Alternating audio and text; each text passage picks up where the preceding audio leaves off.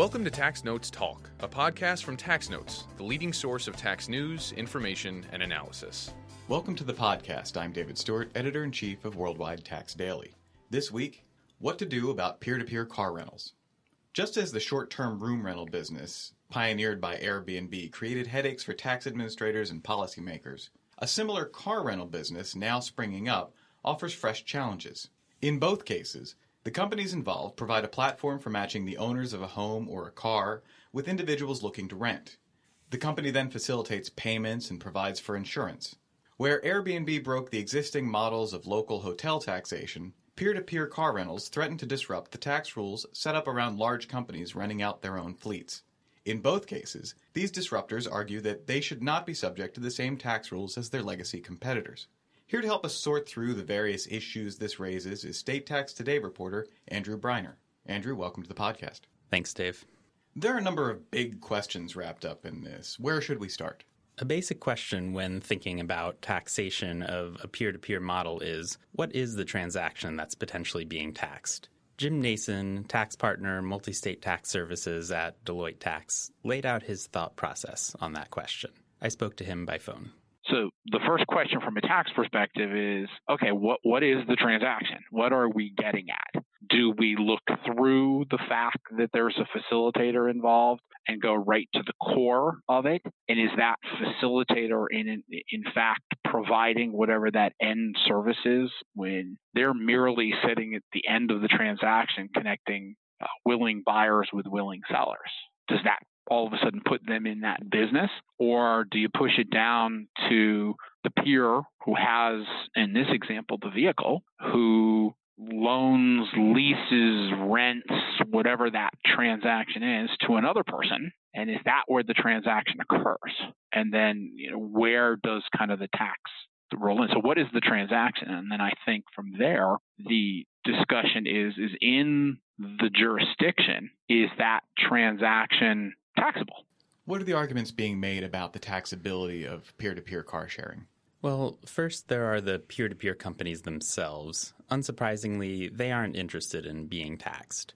One of the arguments used by Turo, the largest of the peer to peer car sharing companies, is that the rental car tax levied by most states is supposed to stand in lieu of sales tax, which car rental companies don't pay on the fleets of vehicles that they buy exclusively for rental. They argue vehicle owners already paid sales tax when they purchased their personal vehicles, so collecting a tax on the rental transaction would amount to an unfair double tax.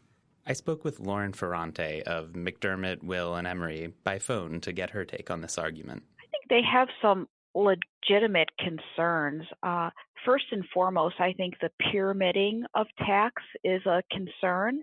Um, when we're talking about a, you know, taxing a, a car rental transaction by an individual car owner, presumably that car owner has paid tax on the sale of that vehicle. Now, yes, you're talking about a rental transaction versus a sale transaction, um, but nonetheless, states and localities imposing such a tax should consider some kind of credit mechanism um, in the way of that. Ronald Morlock, a partner at Scopelitis, Garvin, Light, Hanson, and Feary, was more skeptical about the double taxation argument.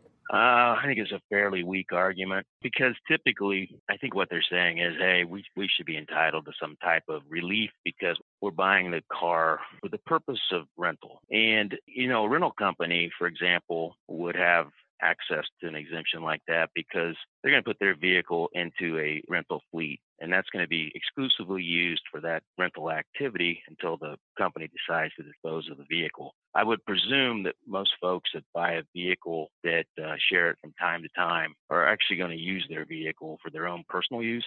So it's not really dedicated exclusively to the rental activity. Morlock also raised the possibility that Turo could argue that as a provider of the platform for rental rather than the owner of vehicles for rent, it is not engaged in a taxable activity. One argument, and I think this is what Turo is trying to say, is hey, we're not performing a taxable service in your state. In fact, we're any service that we performs in San Francisco where we have our computers or software or whatever we use to match up between a customer and a one of our passenger car owners who's willing to to make the car available. But the reality I think is that states are going to look at that as okay, you're in California, right? But here I am. I'll just use Indiana as an example because that's where I'm located. We have a car owner here in Indianapolis that is now renting a car or car sharing to another Indianapolis resident for a day, and the, the cost is $50.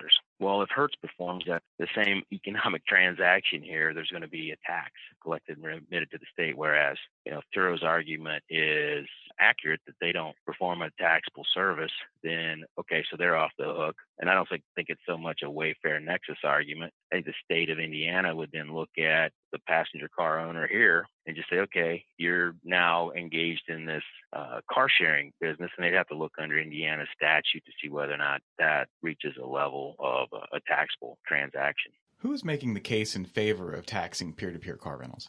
Traditional car rental companies are a major advocate for taxation. The American Car Rental Association, or ACRA, a trade organization that includes most major rental companies like Enterprise, Hertz, and Avis, argues that there should be no distinction between peer to peer business models and traditional car rental. Whether the rental is from an individual and takes place on an app, or whether it's from a large company and takes place in a storefront, it should be taxed and regulated identically, according to ACRA. Morlock echoed that assessment. But I think the reality is, at the end of the day, what's going on is there's a uh, somebody has a car available and if they are getting paid a fee from somebody to allow them to use that car under under almost any definition I've ever seen, that would be treated as a, a rental transaction. And rental transactions are typically subject to sales tax unless there's uh, an exemption in a variety of states as well. There's rental type taxes that could apply. And rental type taxes may be in addition to sales tax or they may be separate from sales tax and can apply at different rates depending on the term of the agreement. So I think the uh, peer-to-peer companies are, are, facing a real uphill battle in terms of trying to avoid having taxes applied to their, these types of transactions. How are state legislatures uh, addressing this? There have been a number of responses. In a recently enacted law, Maryland chose to tax peer to peer rentals, but at a separate rate from traditional car rental. The sales and use tax on traditional car rentals is 11.5%, and peer to peer rentals will be taxed at 8%. The peer to peer tax will sunset at the end of June 2020, and the bill instructs the state government to study the issue and determine a fair and equitable tax rate for peer to peer by the end of 2019. Illinois lawmakers, meanwhile, passed a bill saying that peer to peer car sharing is car rental and is subject to the same taxes and regulations as any other car rentals. Governor Bruce Rauner vetoed the bill.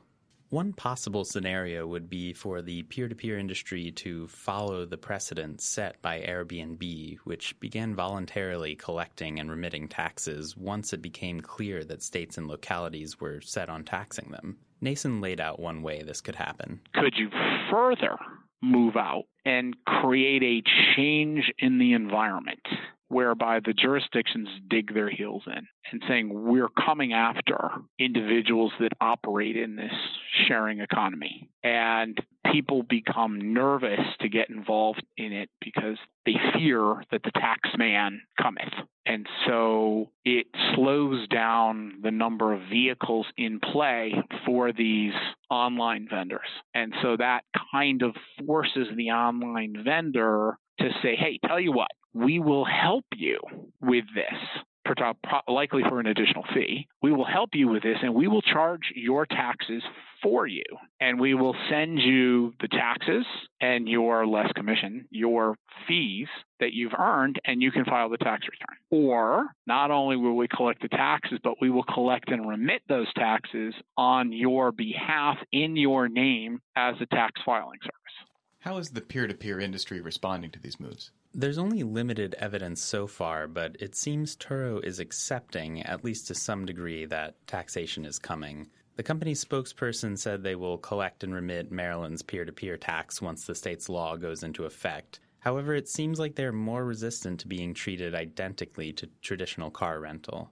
Now, in an earlier clip, Morlock uh, brought up the Wayfair decision, which raises the question of nexus. Uh, how is that expected to affect peer to peer car sharing? For the peer to peer industry, Nexus could end up being a pretty important issue. Turo is headquartered in California, and while it has offices in a few other locations, there are likely many states where it has no physical presence.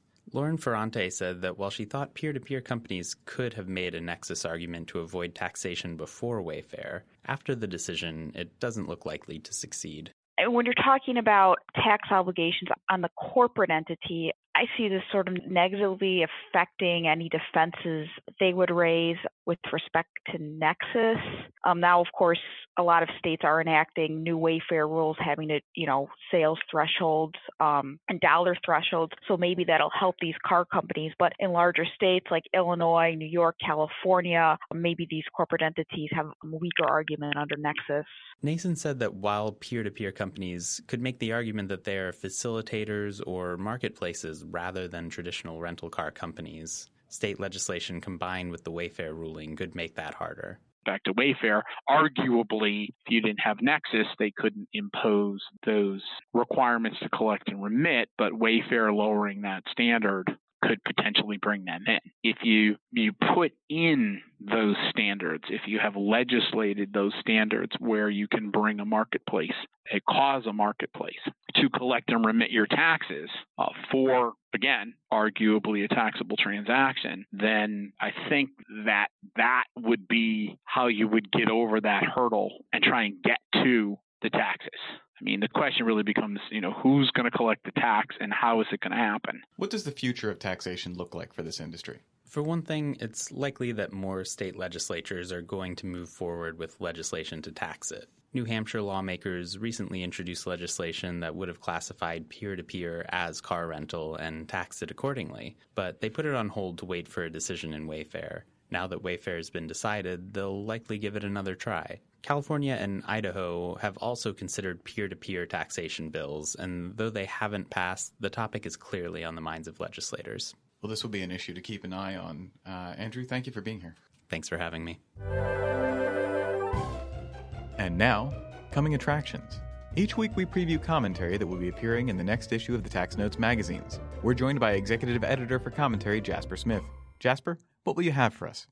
In Tax Notes, Jay Soled and Kathleen Delaney Thomas argue that Congress should modernize the Internal Revenue Code so that it taxes business profits, investment income, and capital gains more than it taxes labor income.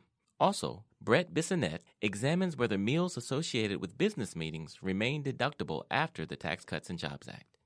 In state tax notes, Walter Hellerstein and Andrew Appleby examine the Wayfair case through the lens of substantive and enforcement jurisdiction and focus on the question of whether there is a constitutionally required relationship between the nexus of the person that the state seeks to enlist as the tax collector and the underlying activity that the state is taxing. Further, authors from Cost examine the state taxation of global intangible low taxed income. And in Tax Notes International, Reuven Avi-Yonah and Brett Wells make the case that base erosion and anti abuse tax does not violate U.S. tax treaties and argue that it is a treaty override. And Paul Nilan considers how the participation exemption under the Internal Revenue Code, Section 245, could alter tax planning in ways not seen since the implementation of the Subpart F regime in the 1960s. You can read all that and a lot more in the October 22nd editions of Tax Notes, State Tax Notes, and Tax Notes International. That's it for this week. You can follow me on Twitter at TaxStew, that's S T E W. If you have any comments, questions, or suggestions for a future episode, you can email us at podcast at taxanalyst.org. Be sure to subscribe to us on iTunes or Google Play to make sure you get the next episode of Tax Notes Talk.